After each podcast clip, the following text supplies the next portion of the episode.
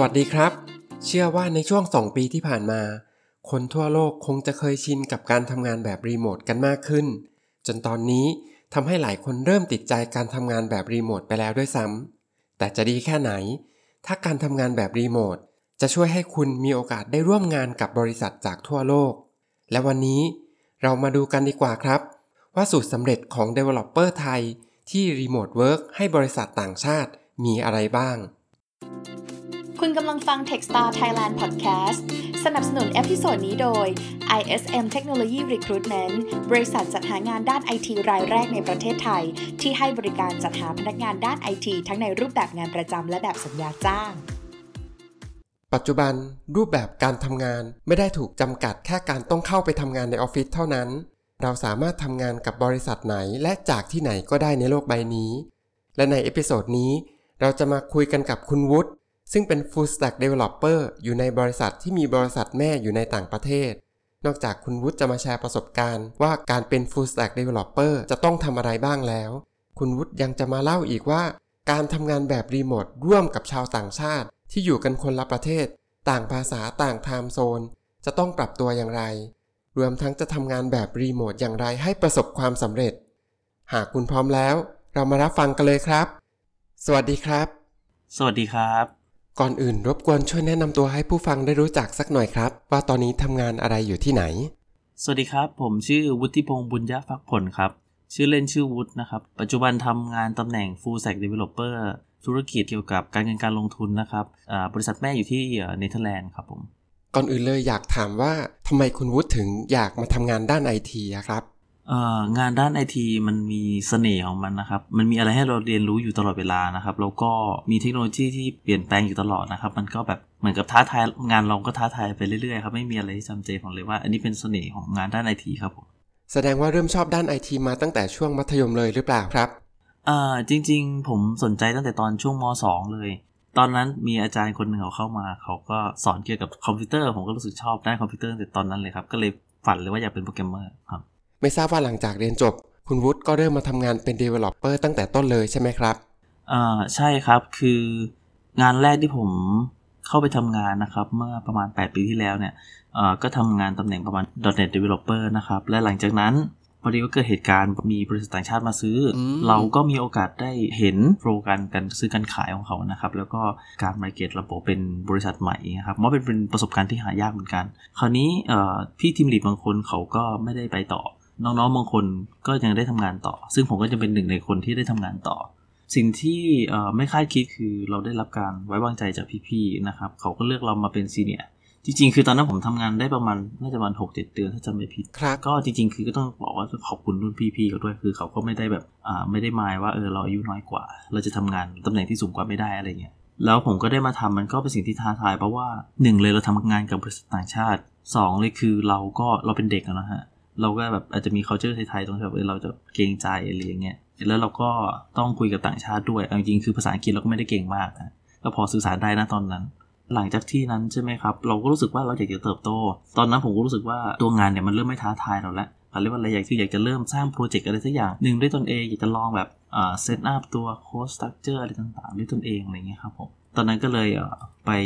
สัมภาษณ์งานที่ใหม่เป็นบริษัทสตาร์ทอัพแห่งหนึ่งของไทย ครับ ที่นี่เราก็ได้เรียนรู้นะครับ เราก็ได้เริ่ม หมายถึงว่าได้เริ่มโปรเจกต์อะไรใหม่ๆ ของเราด้วยตัวเราเองนะครับ เราก็เหมือนกับได้ลองสิ่งที่เรารู้จากที่เก่านะครับ แต่พอมันเป็นที่ใหม่เนี้ยเราแน่นอนมันก็ต้องมีความท้าทาย ทั้งเอ่อในเรื่องของคน ทั้งในเรื่องของตัวงานที่มันเปลี่ยนไป business model ที่เปลี่ยนไปอันนี้ผมก็ท้าทายและหลังจากนั้นก็ย้ายมาอยู่ที่ปัจจุบันนะครับ เรารู้สึกว่าในระหว่างที่เราทำงาน เราก็อยากได้การถกเถียงกันเราอยากได้ second opinion พอเราคิดอะไรทุกคนเอออไปหมดเนี่ยครับ เราไม่รู้ว่าถูกหรือผิด เราไม่มี solution อื่นมาจะ compare เพื่อที่จะเลือกว่า solution ไหนดีที่สุดอะไรเงี้ยครับผมเลยมองว่าเออเราอยากจะได้สภาพแวดล้อมอีกแบบหนึ่งก็เลยย้าย แล้วก็ต้องการจะกลับมาทำงานกับต่างชาติด้วยครับผมคือแบบตอนนั้นรู้สึกว่าเริ่มลืมภาษาอังกฤษแล้วเริ่มไม่ค่อยพูดไม่ค่อยได้แล้วเพราะมันต้องใช้อะครับ เราก็ก็เลยกลับมาทำงานกับต่างชาติ จนถึงปัจจุบันเลยครับผมอืมอันนี้เห็นด้วยครับ ในแนวคิดที่ว่าเวลามีปัญหาในการทำงาน เราก็อยากได้ความคิดเห็นของคนอื่น ๆ ในทีมอะเนาะซึ่งเป็นความเห็นที่หลากหลาย จะได้ช่วยแก้ปัญหากันได้ ใช่ครับปัญหาทุกอย่างมันมันมีปัญหามันก็ต้องมีทางแก้นะฮะสุดท้ายคือทางแก้มันก็มีหลายแบบถ้ามันมีหัวเดียวทุกคนคิดคนเดียวมันก็solution มันก็อาจจะไม่ได้มากมายอะไร แต่ถ้ามีคนคิดมากกว่าหนึ่งคนมีทีมเราช่วย discussion กันเราแบบเอ้ยแบบนี้ดีไหมแบบนั้นดีไหมอะไรอย่างนี้ผมว่ามันก็ ทุกคนก็ช่วยกันอะไรอย่างนี้ผมว่าแบบนั้นดูจะโอเค อยากให้คุณวุฒิเล่าภาพรวมเกี่ยวกับงาน Full Stack Developer ให้ฟังหน่อยครับว่าจริง ๆ แล้วต้องรับผิดชอบหรือทำหน้าที่อะไรบ้าง โอเค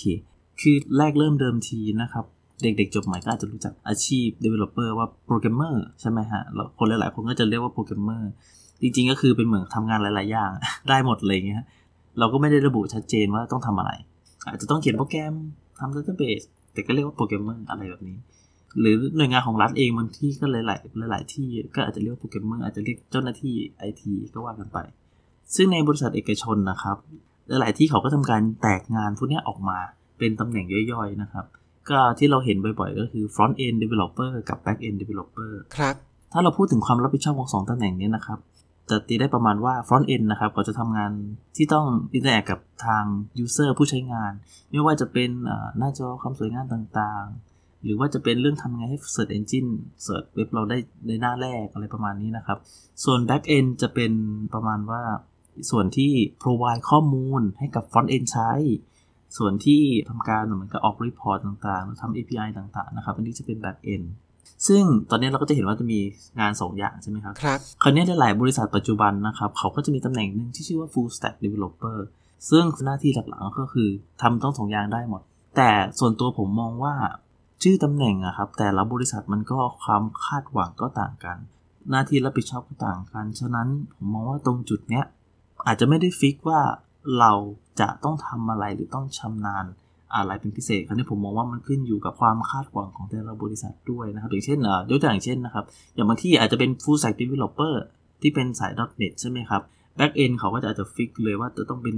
.NET technology อะไรอย่างเงี้ย หรือบางที่อาจจะเป็น back end คุณจะต้องเป็น Node อะไรอย่างเงี้ยครับ หรือ front end คุณจะต้องเป็น TypeScript อืผมมองว่าความความคาดหวังมันก็จะต่างกันด้วยนะครับ ซึ่ง full stack developer นะครับ เวลาเราทำงานไปถึงจุดหนึ่งครับ เรารู้สึกว่าเรามีประสบการณ์มากพอและ เรารู้สึกว่าอยากจะเรียนรู้อะไรเพิ่มเติมนะครับ พอเราอยากจะเรียนรู้อะไรเพิ่มเติมเราก็อาจจะไปเล่น front end บ้าง เราอาจจะไปดูเกี่ยวกับ อะไรอะการทำคลาวบ้างอะไรอย่างเงี้ยครับ ที่นอกเหนือจากสิ่งที่เราทำอยู่อะไรอย่างเงี้ยครับ ฉะนั้น full stack developer ก็จะแบบมองเห็นภาพที่กว้างขึ้น เราจะมีความเข้าใจตัวระบบที่มากขึ้น เอาเป็นว่าอันที่จริง Full Stack ก็คือทำทั้งสองฝั่งเนาะทั้ง Front End ทั้ง Back End แต่ว่าก็ขึ้นอยู่กับบริษัท ว่าจะค่อนไปทางฝั่งไหนมากกว่ากัน ใช่ครับ เพราะอย่างบางบริษัทเนี่ยเขาอาจจะขายงานทาง back end มากกว่าอะไรอย่างเงี้ยแล้วก่อนหน้านี้คุณวุฒิเองเริ่มต้นทำงานฝั่งไหนมาก่อนหรือเปล่าครับ หรือว่า เริ่มต้นจากแนว Full Stack มาเลย จริง ๆ หลายปีที่ผ่านมาจริงเราก็ทำเป็นเหมือนแนวเชิง full stack อยู่แล้วอะครับ แต่ว่าเอาจริง ๆ คือ front end เนี่ยต้องยอมรับว่าตัวผมเองเนี่ยอาจจะไม่ได้เก่ง front end มาก แต่ว่าคือตัวผมมันจะหนักไปทาง back end ซะมากกว่าครับแต่เราก็จะพอมีองค์ความรู้ในส่วน front end เพื่อที่ทำงานเป็น full stack ได้อะไรเงี้ย เราก็มีความเข้าใจว่า front end ทำงานประมาณไหน เราจะต้องอะไรคือสิ่งที่เป็น core หลักของทาง front end ที่เราควรจะรู้อะไรอย่างเงี้ยครับผม งั้นไม่ว่าจะเริ่มจากฝั่งไหนก็ไม่ใช่ประเด็นเนาะเพราะว่าสุดท้าย Full Stack Developer ก็ต้องรู้ก็ต้องทำงานทั้งสองฝั่งอยู่ดีอะแหละ ประมาณนั้นครับ ผมมองว่าจริงๆ full stack มันก็เป็นเหมือนชื่อตำแหน่งเฉยๆนะฮะสุดท้ายคือมันขึ้นอยู่กับตัวเราว่าเราชอบที่จะเรียนรู้ไหมมันก็ไม่ผิดนะครับ ที่เราจะแบบจะทำ back end อย่างเดียวอะไรเงี้ยมันก็ไม่ผิด แต่บางคนอย่างผมเนี้ยผมชอบที่จะเรียนรู้อะผมก็จะแบบเรียนรู้มากที่สุดเท่าที่ผมจะเรียนรู้ได้อะไรอย่างเงี้ยครับแล้วคนที่จะมาทำงานเป็น Full Stack Developer ครับ ควรจะต้องมีทักษะหรือว่าควรมีความรู้ในภาษาโปรแกรมมิ่งหรือว่าใน tools ตัวไหนบ้างเอาจริงๆผมไม่อยากให้หลาย ๆ คนยึดติดกับตัว tools อะไรมากนะครับ เพราะว่าทุกวันมันก็มีคนพยายามคิด tools หรือ framework อะไรใหม่ๆอ่าฮะสุดท้ายไม่ว่าจะเป็น front end back end หรือว่าจะเป็น full stack ผมมองว่าพื้นฐานน่ะสำคัญนะครับ อย่างทุกวันนี้ถามว่าผมทำงานเป็นตำแหน่ง full stack ใช่ไหมครับสิ่งที่เราจะต้องให้ความสำคัญเลยก็คือเรื่องพื้นฐานการเขียนโค้ดเขียนโค้ดยังไงให้ clean เอ่อ ในเรื่องของการอ่าเขียน OP ต่างๆนะครับ หรือจะเป็นเรื่องของ design pattern อะไรแบบเนี้ยมันจะเป็นเรื่องของพวกนั้นแหละครับครับ เพราะว่าเวลาเราเขียนนะเราก็เหมือนกับเวลาเราพัฒนาระบบเนาะเราก็ไม่ได้เขียนโค้ดคนเดียวนะครับ เขียนเป็นทีมอะครับแต่เราก็ต้องมีข้อตกลงกันในทีมนะครับ มีเรื่องของโค้ดคอนเวนชันต่างๆ อะไรอย่างเงี้ยว่าเราจะเขียนโค้ดประมาณไหน เราจะเขียนแบบไหนอะไรยังไงนะครับ เพื่อให้มันมีสโคปว่าเอ้ยเราจะเขียนประมาณนี้อะครับ ไม่งั้นต่างคนต่างเขียนมันจะมันจะเละเทะเลยครับผม แล้วพวกแนวภาษาโปรแกรมมิ่งล่ะครับอในปัจจุบันนะครับ ถ้าฝั่ง front end ที่เราเห็นเยอะๆเลยก็เป็น Vue.js มี React มี Angular ที่ปัจจุบันเขานิยมใช้เลยนะครับแล้วส่วน back end ก็จะมีบางคนก็เป็น PHP ครับอ่า PHP ส่วนมากก็จะไม่อาจจะไม่บางคนก็ไม่ได้เขียนเพียว PHP หรอกครับ อาจจะใช้เป็นพวก framework ถามว่าทำไมต้องใช้ framework ใช่ไหมครับ คือถ้าเราต้องมานั่งเซตเองแต่ต้นมันก็มันก็เหนื่อยอะครับ มันทำได้แต่ว่ามันก็เหนื่อย benefit มันก็ไม่ได้มากมายอะไร แล้วที่สำคัญเราอาจจะทำสิ่งผิดพลาดอะไรบางอย่างที่ มันเป็นแบบ basic ก็ได้ฮะแบบพื้นฐานอะไรเงี้ย ฉะนั้นพวก framework พวกอ่าพวกข้อบกพร่องพื้นฐานอะไรพวกนี้มันก็ทำการอุดให้เราแล้วอะไรเงี้ยผมมองว่ามันการใช้ framework มันก็ไม่ผิดอะไรครับนะครับ ซึ่งปัจจุบันเนี่ย front end ก็มี framework นะครับที่แบบที่สามารถที่จะแบบ อ่าทำให้เราโค้ดเราสวยได้ มี pattern ชัดเจน มี tag สวยงามอย่างเงี้ยมัน front end ก็มี back end ก็มีนะครับ ซึ่งอันเนี้ยอย่าง back end เงี้ยอย่างผมเนี่ยอย่างตัวผมนะครับ back end เนี่ยผมเขียนเป็น .NET นะครับผมมาใส่ .NET ตลอดเลยนะครับ ส่วน front end เนี่ยผมจะใช้เป็น TypeScript นะครับ Angular TypeScript นะครับก็เขียนตัวนั้นไปครับผมสรุปคือมันก็ขึ้นอยู่กับแต่ละบริษัทหรือว่าทีม ว่าเขาจะกำหนดให้ใช้ภาษาไหนหรือว่าเครื่องมือตัวไหนเนาะ ซึ่งเราก็สามารถเรียนรู้เอาภายหลังได้ แต่ว่าที่สำคัญคืออย่างน้อยเราต้องรู้ทั้งสองฝั่ง แล้วก็ให้แม่นยำในพื้นฐานในคอนเซปต์แล้วกัน ใช่ครับ เพราะว่าโลกมันก็เปลี่ยนไปเรื่อยฮะมันมันก็มีเครื่องมือมาให้เราใช้ใหม่ๆเรื่อยๆ บางทีอาจจะแบบเราบอกว่านี่วันนี้ไอ้ตัวสิ่งนี้มันเร็วที่สุดแล้วมันดีที่สุด แต่วันรุ่งขึ้นมันก็ไม่ได้มีใครบอกว่าจะไม่มีสิ่งใหม่ที่ดีกว่า ฉะนั้นเราผมมองว่าเราอย่าไปยึดติดกับตัว tools อะไรมากอะไรอย่างนี้ครับ ถ้าเก่งในคอหลักๆ เช่น เขียนโค้ดให้คลีน เขียนโค้ดให้คนอื่นอ่านเข้าใจได้ ซึ่งทักษะแบบนี้เราสามารถนำไปใช้ได้ตลอดเนาะ ใช่ครับ จริงๆ ผมมีคำหนึ่งที่รู้สึกจะเป็น CTO เก่าผมที่เป็น CTO ต่างชาตินะครับ ที่เขาเคยพูดกับผมไว้ก็คือโค้ดที่เราอ่านภายใน 20 นาทีแล้วเราไม่เข้าใจนั่นอาจจะเป็นโค้ดที่ไม่ได้ดีพออะไรเงี้ยครับเพราะเวลาเราเขียนโค้ดนะครับคือมันควรที่จะอ่านง่าย คนอื่นอ่านก็อ่านง่ายเข้าใจง่าย ตัวมันอธิบายตัวมันเองว่ามันทำหน้าที่อะไรอย่างเงี้ยครับ ก็เหมือนที่เขาบอกว่าโค้ดที่ดีจะเป็น documentation ไปด้วยในตัวใช่ไหมครับ ถูกต้องเลยครับ โอเคครับ แล้วที่บริษัทปัจจุบันเนี้ยครับ หลักๆ คือต้องทำงานกับทีมที่ headquarter ที่เนเธอร์แลนด์เป็นหลักเลยใช่ไหมครับอ่าใช่ครับใช่ครับ งั้นแบบนี้ก็ถือเป็น remote working อย่างหนึ่งใช่ไหมครับ เพราะว่าตัวเราทำงานที่ไทย แต่ว่าเอ่อต้องดีลงานแล้วก็ส่งงานอะไรต่างๆ ไปให้ทีมที่รัน business อยู่ที่ต่างประเทศอ่าส่วนตัวผมมองว่าใช่นะครับ อย่างที่ปัจจุบันผมก็ทำงานคือบริษัทแม่เราอยู่ที่เนเธอร์แลนด์เนาะซึ่งแน่นอนนะครับ business ทุกอย่างมันก็ run ของเนเธอร์แลนด์อยู่แล้วนะครับส่วน dev เนี่ยก็อยู่ที่ไทยครับแสดงว่าทีม dev หลักๆ ของบริษัทอยู่ที่ไทยทั้งหมดเลยหรือเปล่าครับอ่าจริง ๆ Developer เนี่ยมีทั้งที่ไทยแล้วก็ที่เนเธอร์แลนด์เองด้วย แล้วก็จะมีบางส่วนที่ก่อนหน้านี้ที่เขาจะมีเออเหมือนกับเอาซอร์จากที่อื่นเหมือนกันอะไรเงี้ยที่มาจอยเป็นทีมแบบเป็นชั่วคราวบ้างก็มีอะไรเงี้ยครับ แล้วจากการทำงานกับชาวต่างชาติที่อยู่ต่างประเทศจริง ๆ ไม่ทราบว่ามีรูปแบบการทำงานที่แตกต่างกับการทำงานในบริษัทไทยในเรื่องไหนบ้างครับ ในมุมมองของผมนะครับอย่างบริษัทคนไทยอะครับเราปฏิเสธไม่ได้มันก็จะมี culture อะไรบางอย่างอย่างเช่น culture แบบที่คนไทยเรามีนะครับ ในเรื่องของอายุ อันนี้เราปฏิเสธไม่ได้ผมส่วนตัวผมมองว่าเป็นอย่างนั้นนะอ่าฮะเราอาจจะมีความเกรงใจพี่ๆคนที่ซีเนียร์กว่าเราอะไรอย่างเงี้ย บางครั้งเราก็อาจจะแบบคนที่เป็นเด็กๆจูเนียร์ก็อาจจะไม่กล้าที่จะแบบ ออกความคิดเห็นมากเท่าไหร่ แต่ผมไม่ได้บอกว่าทุกบริษัทนะบางบริษัทก็อาจจะแบบเปิดโอกาสอะไรเงี้ยฮะแต่แต่บางที่ก็อาจจะแบบบริษัทไทยก็อาจจะมีเรื่องของตำแหน่งอะไรอย่างเงี้ยเข้ามาทำให้น้องๆในทีมอาจจะไม่ได้มีเขาเรียกว่าอะไรมีสิทธิ์มีเสียงที่จะแบบเสนอ solution มากเท่าไหร่ แต่ในบริษัทต่างชาติอันนี้เท่าที่ผมทำงานมานะครับ ก็สิ่งที่เราเจอเลยก็คือแน่นอนอย่างแรกมันไม่เหนื่อย ถามว่าทำไมมันถึงไม่เหนื่อยในเมื่อเราทำงาน คือต้องบอกก่อนว่าเขาแบ่ง งานกันอย่างชัดเจน workflow เขามันชัดเจนมากว่าเราทำเราต้องทำอะไรแล้วยังไงอันอันนี้คือส่วนหนึ่งนะครับ ในนี้เป็นในเรื่องงาน ครับแล้วก็ในส่วนของโอกาสการพัฒนาตัวเองก็คือพอเรามาทำกับบริษัทต่างชาตินะครับ อย่างแรกคือเราได้ใช้ภาษานะครับ เพราะว่าคือเวลาเราทำบริษัทต่างชาติเนี่ยเขาไม่มันจะมีคนหลากหลายเชื้อชาติมากครับจะมีทั้งคนอินเดีย คนปากีคนเนเธอร์แลนด์โอ้เยอะมากครับ ซึ่งแต่ละประเทศนะครับเขาก็จะมีเขาเรียกว่าอะไรสำเนียงการพูดไม่เหมือนกันนะครับพูดภาษาอังกฤษเหมือนกันนะแต่สำเนียงต่างกัน สิ่งที่เราได้เรียนรู้ก็คือ เราก็ต้องสื่อสารกับพวกเขาให้ได้ ต้องเข้าใจในสิ่งที่เขาพูดนะครับ เราก็ต้องฝึกแล้วก็ผลักดันตัวเองให้เราพัฒนาตัวเองด้านภาษามากขึ้น แล้วเราได้เรียนรู้รูปแบบการทำงานอย่างที่ปัจจุบันผมนี่ครับเขาใช้ Agile ใช่ไหมฮะทำงานแบบรูปแบบ Agile ซึ่งก็เป็น Agile ที่ไม่เหมือนที่อื่นที่ผมเคยทำเขาก็ใช้ framework framework หนึ่ง ในการทำ Agile เราก็เซอร์ไพรส์เพราะเราไม่เคยเจอนะครับเราก็เราก็ได้เรียนรู้หลายอย่าง เพราะว่าบริษัทต่างชาตินี่เขาจะให้ความสำคัญเรื่องของการเขาเรียกว่าอะไรเรื่องของการพัฒนาตัวระบบมาก ฉะนั้นหมายความว่าในระหว่างที่ตัว business ก็หลั่นไปใช่ไหมคะ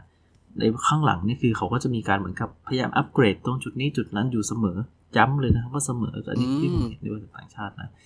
คือเขาจะแบบมีพยายามแบบอ่าเปลี่ยนตัวนี้มาลอง framework นี้มาลองเอ่อ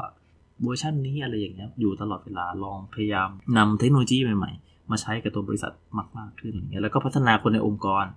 ครับผมแล้วโอกาสในความก้าวหน้าในอาชีพล่ะครับ คิดว่าแตกต่างมากไหม จริง ๆ คือสายงานพวกเราคือสายงาน developer ครับผมมองว่ามันไม่ได้สำคัญว่าบริษัทจะอยู่ต่างประเทศหรืออยู่ที่ในไทยนะฮะ เพราะสุดท้ายเดี๋ยวนี้มัน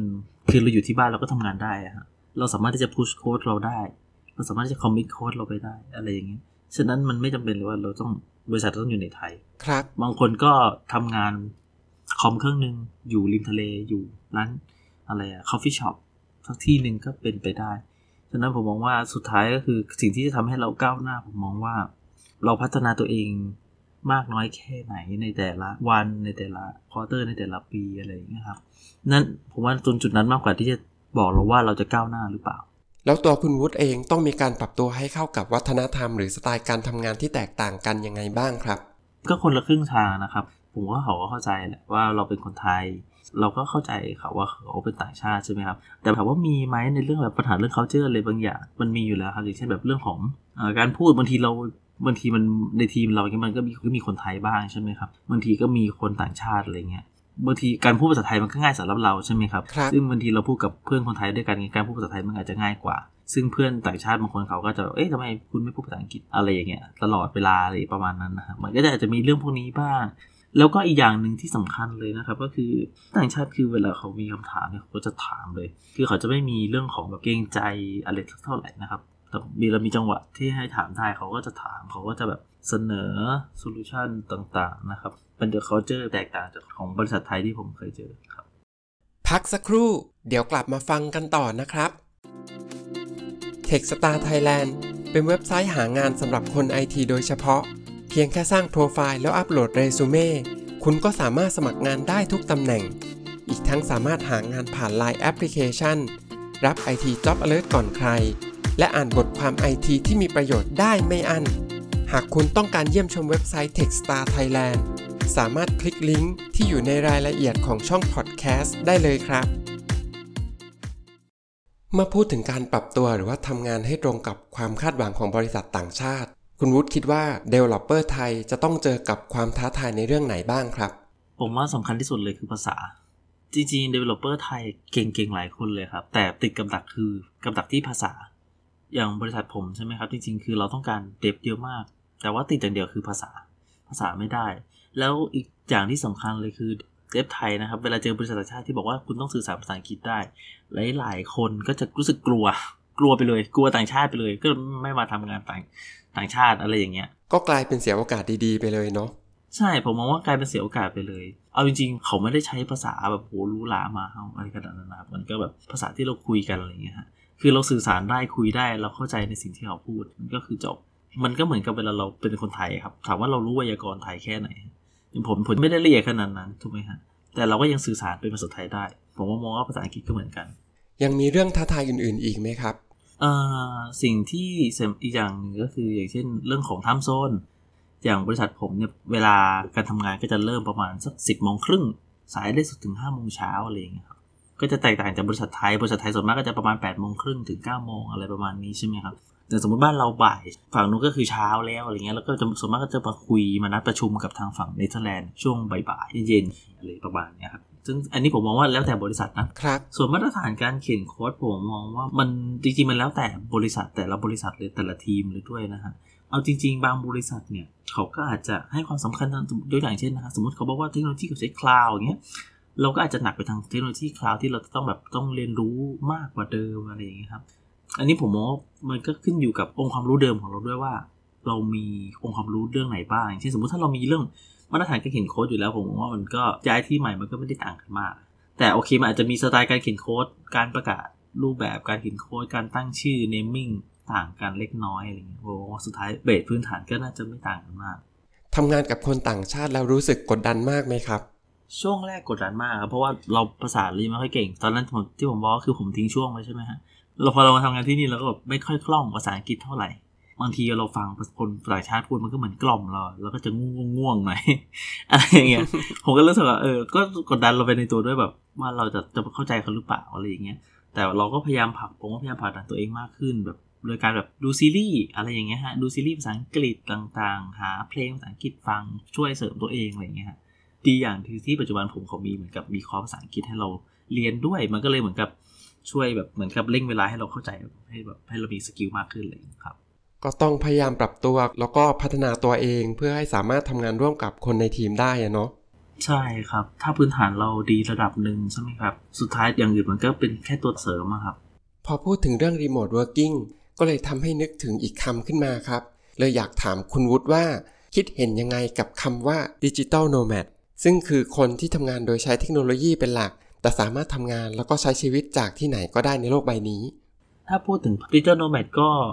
ดีตรงที่คืออย่างเราอยู่ที่ไหนก็ได้ เราทำงานที่ไหนก็ได้ใช่ไหมครับเราอยู่ที่ไทยเราก็สามารถรีโมทไปทำงานบริษัทชั้นนำทั่วโลกได้ มันก็มีข้อดีตรงนี้คือเหมือนกับโลกเรามันก็แบบ worldwide นะฮะ มันก็เชื่อมต่อกันหมด ฉะนั้นหมายความว่าโอกาสมันก็อยู่บนโลกออนไลน์เยอะแยะมากเลยอ่าฮะหรือบางที่บางคนอย่างเงี้ยครับ อยากที่จะแบบทำงานบริษัทชั้นนำแต่ไม่สะดวกที่จะ relocate ก็คือย้ายบริษัทย้ายตัวเองไปอยู่ที่ประเทศนั้นอะไรเงี้ยเราก็อาจจะหาบริษัทที่รับ remote working อะไรอย่างเงี้ยฮะ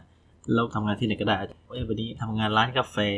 แล้วก็ remote work ไปใช่ไหมครับ อันนี้ก็ดีก็คือมันเพิ่มโอกาสของเรานะครับ การที่จะแบบได้ทำงานกับชาวต่างชาติ แต่ว่าขั้นตอนการสัมภาษณ์ก็อาจจะแบบมีขั้นตอนหน่อยก็คืออาจจะต้องอ่อหมายถึงกับเขาก็ต้องฟิลเตอร์ภาษาเราก่อนนะครับ แต่ว่าผมจะบอกก่อนว่าคือถ้าเรา remote working แนวประมาณแบบบริษัทต่างชาติจริงๆอะไรเงี้ยก็จะแบบเข้มเรื่องภาษาอังกฤษนิดนึงครับผมก็อาจจะแบบต้องการภาษาอังกฤษที่แบบเข้มเข้มข้นหน่อยครับแล้วในมุมมองส่วนตัวของคุณวุฒินะครับ คิดว่าแนวทางของ Digital Nomad เนี่ยมันจะ work จะสามารถใช้ได้จริง หรือว่าส่งผลดีกับ software industry ของไทยมากน้อยแค่ไหน ผมมองว่ามันมันก็เป็นการทำงานรูปแบบหนึ่งนะครับ จริง ๆ ถามว่าจะ work ไหมผมว่ามันก็จริงๆหลายบริษัทผมมองว่าหลายๆบริษัทก็ทำ remote work มี remote working อย่างนี้นะครับ แต่อาจจะแบบ remote working บางส่วนนะครับมันผมเชื่อว่ามันไม่ได้แบบทุกคน remote working หรอกสุดท้ายมันก็จะมีทีมบางส่วนที่แบบ อาจจะเป็นที่บริษัทประเทศเขาอะไรเงี้ยที่ทำงานอยู่ในออฟฟิศอะไรเงี้ยอาจจะเป็นแบบแนวเป็น flexible time อะไรเงี้ยครับแต่แบบบางทีบางครั้งอาจจะแบบต้องการ dev เพิ่ม ก็อาจจะแบบหา dev จากต่างประเทศ ถูกไหมครับเราเขาก็ขยายเหมือนกับขยายเอ่อคนที่สนใจงานอ่าตำแหน่งงานนี้อะไรเงี้ย ให้คนทั่วโลกสามารถที่จะจอยทีมได้โดยผ่านกัน remote working อะไรเงี้ยฮะก็อันนี้ผมมองว่าแล้วแล้วแต่ก็จริงๆหลายบริษัทก็ใช้วิธีนี้งั้นแสดงว่ามันก็น่าจะ work เนาะแล้วก็ถือเป็นโอกาสที่ดี ทั้งสำหรับคนไอทีที่อยากทำงานแบบรีโมทแล้วก็โอกาสของบริษัทซอฟต์แวร์หลาย ๆ บริษัท ที่อยากจะเติมเต็มในบางตำแหน่งงาน ถูกต้องเลยครับ เชื่อว่าหลายคนคงรู้อยู่แล้วนะว่าประเทศอินเดียเขามีชื่อเสียงทางด้านไอที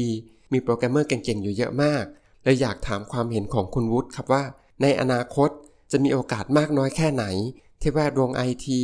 ซอฟต์แวร์หรือว่า Developer ของไทยเอง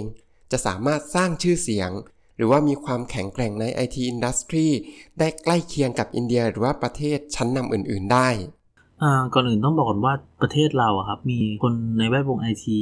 ที่ทำงานด้าน software developer หรือทางทางด้านเกี่ยวกับ network ต่างๆ หรือ Security ต่างๆ เก่งๆเนี่ยเยอะมากเลยนะครับอืมแต่ผมมองว่าถ้าเราพูดถึงเรื่องของว่าจะทำยังไงให้ประเทศเราเป็นแนวหน้าของโลกอะไรเงี้ยครับแบบอารมณ์เหมือนกับจีนใช่ไหมครับเหมือนกับเหมือนอินเดียเหมือนกับทางฝั่ง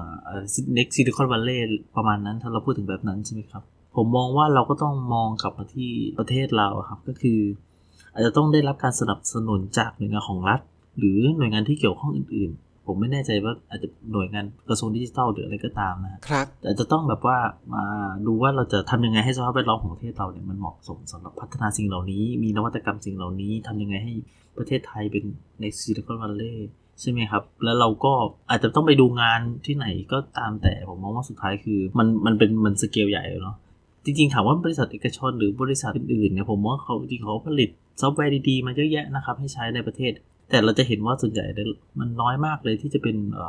ตัวซอฟต์แวร์หรือเทคโนโลยี หรือนวัตกรรมที่มาจากของไทยเราเองอะไรเงี้ยคือไม่ไม่ค่อยเยอะมาก ผมมองว่าส่วนหนึ่งก็อย่างที่บอกเขาอาจจะแบบขาดการสนับสนุนจากรัฐหรือเปล่าอะไรอย่างเงี้ยครับเราปฏิเสธไม่ได้ว่าอาร์ตก็เป็นส่วนหนึ่งที่จะทำให้สิ่งเหล่านี้มันดูแบบเป็นวาระแห่งชาติอะไรเงี้ยครับอืมคือมันต้องทำในภาพรวมทั้งระบบ ต้องอินทิเกรตทุกเรื่องไปพร้อม ๆ กันนะเนาะแล้วก็ไปในทางเดียวกันด้วย ใช่ครับใช่ครับ เพราะว่าอย่างสมมุติเราบอกว่าเราพัฒนาที่ปลายใช่ไหมคือแบบพัฒนาเงินลงทุนเกี่ยวกับซอฟต์แวร์ใช่ไหมครับ แต่ถามว่าเราอะไรอะอ่าหลักสูตรการเรียนการสอนเราก็ยังแบบเป็นรูปแบบเดิมอะไรเงี้ย มันก็อาจจะไม่ได้ช่วยอะไรมากมาย เพราะว่าถามว่า new generation เราก็ยังเรียนอยู่แบบเดิมนะฮะหลักสูตรที่เราเรียนก็ยังเป็นแบบเดิม ฉะนั้นผมมองว่าก็อาจจะยังไม่ได้ตอบโจทย์ ก็เราต้องพัฒนาที่เด็กอะ ก็คือวิธีพัฒนาเด็กเราก็คือพัฒนาการศึกษาครับอาจจะต้องแบบเรื่องของการเขียนโปรแกรมอาจจะต้องไปอยู่ในหลักสูตรการเรียนการสอนหรือเปล่า อาจจะไม่ต้องยากนะครับ แบบเราก็ตามสเต็ปของเด็กแต่ละวัยอะครับ เพราะไม่งั้นคือผมว่ามันก็คงยากเอาจริงๆคือประเทศถ้าผมจำไม่ผิดคือก่อนหน้านี้เราก็เหมือนมีการเหมือนกับสนับสนุนสตาร์ทอัพใช่ไหมตอนนี้ผมก็เห็นเรื่องเงียบไปละก็ไม่ได้มีอะไรต่อ อืม มันดูเพลาๆลงเนาะใช่ครับ ดูโปรเพลาใช่ไม่เดิมไม่ร้อนแรงเหมือนช่วงนั้น เราอาจจะโฟกัสผิดจุดหรือเปล่าที่แบบเราจะผลักดันเอ่อประเทศเราให้เป็นแนวหน้าอะไรอย่างเงี้ยครับ แล้วคุณวุฒิคิดว่าจะทำยังไงให้วงการซอฟต์แวร์ หรือว่าวงการ dev ของไทยอะครับ มีสภาพแวดล้อมที่ช่วยส่งเสริมให้ Developer ของไทยเก่งขึ้น มีความน่าสนใจแล้วก็น่าจับตามองจากต่างชาติมากขึ้น คืออย่างตามอย่างเช่นหนึ่งหน่วยงานแต่ละจังหวัดใช่ไหมครับ ก็อาจจะมีจัดกิจกรรม หรืออะไรบางอย่างอย่างเช่นถ้าที่ผมเคยได้ยินมาอย่าง เชียงใหม่เรานะครับ ก็มีกลุ่ม maker อะไรต่างๆนะครับ ที่เขาจัดตั้งกันขึ้นมานะครับอืมแล้วก็มีกิจกรรมมีการพัฒนาอยู่ตลอดเวลา ซึ่งผมมองว่าอันเนี้ยเป็นสิ่งที่ดีมากอ่าพวกงาน hackathon อะไรเงี้ยฮะที่เราเคยได้ยินบ่อยๆอะไรเงี้ย แต่จริงๆจะมีแค่บางจังหวัดอะเนาะเอ่อถ้าหลายๆจังหวัดมีกิจกรรมอะไรแบบนี้ ให้แบบนักศึนักศึกษานะครับ ได้ออกมาแสดงความรู้ความสามารถ หรืออาจจะแบบได้มาเรียนรู้จากวิทยากรหรืออะไรก็ตามที่ หน่วยงานของรัฐจัดให้สมมตินะครับ ก็อาจจะแบบพัฒนาประเทศเราได้มากขึ้นนะครับ แล้วก็เหมือนกับเอ่อน้องๆนักศึกษาเนี่ยก็จะแบบได้มีองค์ความรู้มากขึ้นจากพี่ๆที่เขามาแชร์ในในงานแฮกเกอร์ตอนอะไรต่างๆนะครับ เห็นด้วยครับว่าการสร้างสภาพแวดล้อมที่เอื้ออำนวย จะช่วยให้แวดวงไอทีมีความแข็งแกร่ง แล้วก็มีการพัฒนามากขึ้น แต่ถึงยังไงก็ต้องทำในภาพรวมทั้งประเทศเนาะไอทีไทยถึงจะไปได้ไกลกว่าเดิม ใช่ครับ แล้วถ้ามีน้องๆ Developer หรือว่าคนไอทีในไทย อยากจะร่วมงานกับบริษัทที่อยู่ต่างประเทศบ้าง ควรจะเริ่มต้นจากตรงไหนดีครับ จริงๆ ผมมองว่าด่านแรกแน่นอนนะครับ เวลาเราสัมภาษณ์ก็ภาษาอังกฤษเนาะคือเราแค่กล้าครับ อย่างผมตอนแรกไม่ได้พูดอังกฤษเก่งนะครับเพราะเราอยากทำงานบริษัทต่างชาติใช่ไหมด้วยความตั้งใจเราแค่ต้องกล้า เราเดินเข้าไปสัมภาษณ์แล้วเราก็พูดกับเขาทุกครั้งเวลาเราสัมภาษณ์งานที่ใหม่เราต้องเตรียมตัวทุกครั้งอยู่แล้วว่าเราจะตอบคำถามยังไง ทั้งในเชิงของการสนทนาอื่นๆอย่างเช่นแบบบางทีเขาในระหว่างที่เราสัมภาษณ์เขาอาจจะถามเรื่องที่มันไม่ได้เกี่ยวกับตัวงานก็มีครับฉะนั้นเราก็ต้องรู้ว่าเขาจะถามเรื่องอะไรว่าแนะนำตัวยังไง แล้วผมจะบอกเลยว่าจริงๆเวลาเราสัมภาษณ์บริษัทต่างชาตินะครับคำถามที่เขาถามมันก็ไม่ได้หนี มันไม่ได้ยากขนาดนั้น มันไม่ได้หนีจากสิ่งที่เราทำอยู่ทุกวันอยู่แล้วแค่เราต้องต้องถามตัวเองก่อนว่าเราอยากทำบริษัทต่างชาติใช่ไหมถ้าเราอยากทำเพราะอะไรเราอยากฝึกภาษาเลยลองใช้ภาษาใช่ไหมถ้าอย่างนั้นเราอย่าไปกลัวครับ ถ้าคนต่างชาติมาพูดไทยแรกๆเขา ถ้าเขากลัวเขาไม่พยายามพูดไทยหรอกถูกไหมครับอืมอืมฉะนั้นคือเราอย่าไปกลัวที่จะพูดภาษาอังกฤษครับ เราก็แค่ลองพูดไป อันนี้ผมว่าน่าจะเป็นจุดหนึ่งที่จะทำให้เดฟไทยหลาย ๆ คนนี่ก้าวข้ามปัญหาเรื่องภาษาได้เลย แล้วการเตรียมตัวพื้นฐานความรู้ทางด้านเทคนิคอลล่ะครับ ผมมองว่าอันนี้เราหาเสิร์ชจากใน Google ได้อยู่แล้วนะครับช่วงพื้นฐานต่างๆผมมองว่ามันน่าจะมีปัญหาอะไร นะครับแล้วก็ทำงานกับต่างชาติมันยากไหมเอาจริงๆมันก็ไม่ได้ยากขนาดนั้นนะครับเมื่อต้อง remote working โดยเฉพาะกับคนที่อยู่กันคนละสถานที่อยู่กันคนละซีกโลกอย่างเงี้ยครับ ไม่ทราบว่าจะมีแนวทางไหนบ้าง ที่เราจะสามารถทำงานได้อย่างราบรื่นแล้วก็ประสบความสำเร็จได้ ก่อนอื่นเลยคือผมมองว่าไม่ว่าเราจะทำงานที่ไหนนะครับทำงานอยู่ในบริษัท นั่งอยู่ที่ออฟฟิศหรือว่าจะ remote working เป็น digital nomad ก็ตาม ผมมองว่าสิ่งที่สำคัญเลยก็คือ เราต้องรู้จักแบ่งเวลาของตัวเราเองให้ดีนะครับ ยิ่งคนที่เป็น remote working นี่สำคัญเลย เพราะว่าการที่เรา remote working ทำงานที่ไหนก็ได้ไม่มันจริงๆมันไม่ได้แปลว่าเราจะทำอะไรก็ได้ครับฉะนั้นผมมองว่าสิ่งที่สำคัญส่วนหนึ่งก็คือการแบ่งเวลาของตัวเราเอง การจัดการเวลาของเรา อย่างหลายบริษัทเนี้ยถ้าเป็นบริษัทต่างชาติเขาอาจจะไม่ได้ concern ว่าคุณจะทำอะไรเท่าไหร่ คุณมีงานให้เขาเขาก็โอเคอะไรอย่างเงี้ยแต่บางบริษัทเขาก็อาจจะซีเรียสอันนี้ก็แล้วแต่บริษัทไป ฉะนั้นก็จัดการตัวเองให้ได้อะครับ ผมว่านี่คือสิ่งที่สำคัญเลยในการที่จะเป็น developer แนว remote working อืมก็คือต้อง manage ตัวเองให้ได้ มีความรับผิดชอบในหน้าที่เป็นหลัก เพราะหลาย ๆ คน พอไม่ต้องเข้าออฟฟิศก็อาจจะรู้สึกแบบชิลๆ รู้สึกอิสระมากจนลืมว่า เออ เรากำลังทำงานอยู่นะ ใช่ครับ บางคนจะรู้สึกอิสระเวลาได้บริหารเวลาตัวเอง แต่มันก็เป็นเหมือนดาบสองคมในบางครั้งอะครับ ถ้าคนที่ควบคุมตัวเองดีพออะไรเงี้ย คุณก็จะมีสระที่จะแบบคิดหรือบริหารเวลาตัวเองได้ดีได้ดีประสิทธิภาพมากขึ้นอ่าฮะแต่บางคนก็อาจจะแบบเขาเรียกว่าอะไรอยู่สภาพแวดล้อมที่อิสระมากคุณ handle ไม่ได้ มันก็อาจจะแทนที่งานจะเสร็จอาจจะไม่เสร็จก็ได้ อะไรอันนี้ผมว่าอันนี้อันนี้คือสิ่งที่น่ากลัว แล้วบางทีบางครั้งผมมองว่าอย่าง remote working เนี่ยบางคนจะมีปัญหาคือเวลามีติดปัญหาเงี้ยไม่บอกไม่พูดอะไรเงี้ยอาจจะเป็นเรื่องการสื่อสารในทีมหรืออะไรผมไม่แน่ใจนะ แต่ผมมองว่าสุดท้ายเวลาเรามีปัญหานะครับ เราควรจะบอกกันแต่เนิ่นทีมควรจะรู้ให้เร็วที่สุดเท่าที่จะเป็นไปได้ เมื่อทุกคนทราบปัญหาจะได้ช่วยกันแก้นะผมมองว่าสุดท้ายเรื่องการสื่อสารนี่ก็สำคัญฮะ remote working คุณจัดการเวลาตัวเอง แล้วก็การสื่อสารนี่สำคัญมากเลยฮะสุดท้ายนี้อยากให้คุณวุฒิช่วยฝากอะไรทิ้งท้าย ถึงคนที่กำลังฟังพอดแคสต์ใน episode นี้สักหน่อยครับสำหรับคนที่สนใจงานแนว Remote Working นะครับผมมองว่าไม่ว่าจะ Remote Working หรือคุณจะทำงานที่ออฟฟิศก็ตาม ผมมองว่าสิ่งที่เรารับผิดชอบนะครับ ก็คือตัวงานที่เราต้องเสร็จ เราควรจะต้อง handle งานในมือเราให้ได้ ยิ่งเรา Remote Working เขาให้อิสระเรา เราก็ยิ่งต้องมีความรับผิดชอบมากขึ้น เราต้องแบ่งเวลาตัวเรามันกลายเป็นหน้าที่ที่เราต้อง handle มันไม่ใช่ว่าอิสระแล้วทำอะไรก็ได้ ฉะนั้น Remote Working นี่มันไม่ใช่บอกว่าเรา freedom ทุกอย่างนะครับแล้วถามว่าสิ่งที่สำคัญอีกอย่างหนึ่งก็คืออย่างที่ผมบอกก็คือภาษา อย่าอย่าไปกลัวที่จะใช้ภาษาอังกฤษนะอย่าไปกลัวที่จะไปสมัครบริษัทต่างชาติ เพราะเราไม่ได้เก่งภาษาอังกฤษมากมาย เอาจริงคือเราก็แค่สื่อสารกับเขาได้ เราสามารถที่จะทำงานให้เขาได้ เท่านี้ก็พอแล้วครับ แล้วยิ่งถ้าเราพูดภาษาอังกฤษได้นะครับผมจะบอกเลยว่างานต่างๆของเราครับ จะเยอะมากเหมือนเปิดโลกเราครับ ให้แบบว่าเราได้มีโอกาสที่มากขึ้น เราสามารถรีโมทงานจากประเทศไทยเนะครับทำงานไปอยู่กับบริษัทอังกฤษ กับบริษัทต่างชาติ บริษัทชั้นนำต่างๆ ผ่านเครื่องคอมเราที่อยู่ประเทศไทยได้ครับจะบอกว่าภาษาเป็นเหมือนใบเบิกทางอีกใบหนึ่งก็ได้ครับ เราก็แค่ต้องกล้าพูดภาษาอังกฤษ ครับ ผมเชื่อว่าคนไอทีที่ฟังพอดแคสต์ใน episode นี้ คงจะทราบแนวทางในการทำงานร่วมกับบริษัทต่างชาติ ที่อยู่กันคนละซีกโลก ต่าง time zone ต่างภาษาต่างวัฒนธรรม รวมทั้งแนวทางที่จะทำงานแบบรีโมทให้ประสบความสำเร็จกันไปแล้ว ถ้ายังไงวันนี้ต้องขอบคุณคุณวุฒิมากๆเลยครับ ที่สละเวลามาแชร์ประสบการณ์การทำงานที่น่าสนใจให้พวกเราได้ฟังกัน ครับยินดีมากๆครับ งั้นสำหรับวันนี้ สวัสดีครับ สวัสดีครับ หลังจากที่ได้ฟังพอดแคสต์ episode นี้ คงจะทำให้คุณได้รู้แล้วว่า การที่จะทำงานแบบรีโมทหรือเป็นดิจิ t a ลโนแมดที่สามารถทำงานได้จากที่ไหน และกับบริษัทไหนก็ได้ในโลกใบนี้นั้นจำเป็นที่จะต้องมีความรับผิดชอบ และมีทักษะภาษาต่างประเทศ อย่างน้อยก็ภาษาอังกฤษ ซึ่งแน่นอนว่ามันจะช่วยเปิดโลกการทำงานของคุณให้กว้างยิ่งขึ้น และหากประเทศไทยอยากจะก้าวขึ้นไปอยู่ในกลุ่มประเทศชั้นนำทางด้านไอทีและเทคโนโลยี คงต้องอาศัยมาตรการจากทางภาครัฐ ที่จะวางนโยบายเรื่องนี้ให้เป็นวาระแห่งชาติ เพื่อสร้างสภาพแวดล้อม ให้แวดวงไอทีมีการเติบโตและก้าวหน้าให้มากขึ้นกว่าเดิม ส่วนพอดแคสต์ใน episode หน้าจะเป็นเรื่องเกี่ยวกับอะไร ฝากติดตามกันต่อไปด้วยนะครับ หากคุณสนใจร่วมเป็นส่วนหนึ่งในการแบ่งปันประสบการณ์ต่างๆ ทางด้านไอทีที่คุณถนัดหรือสนใจ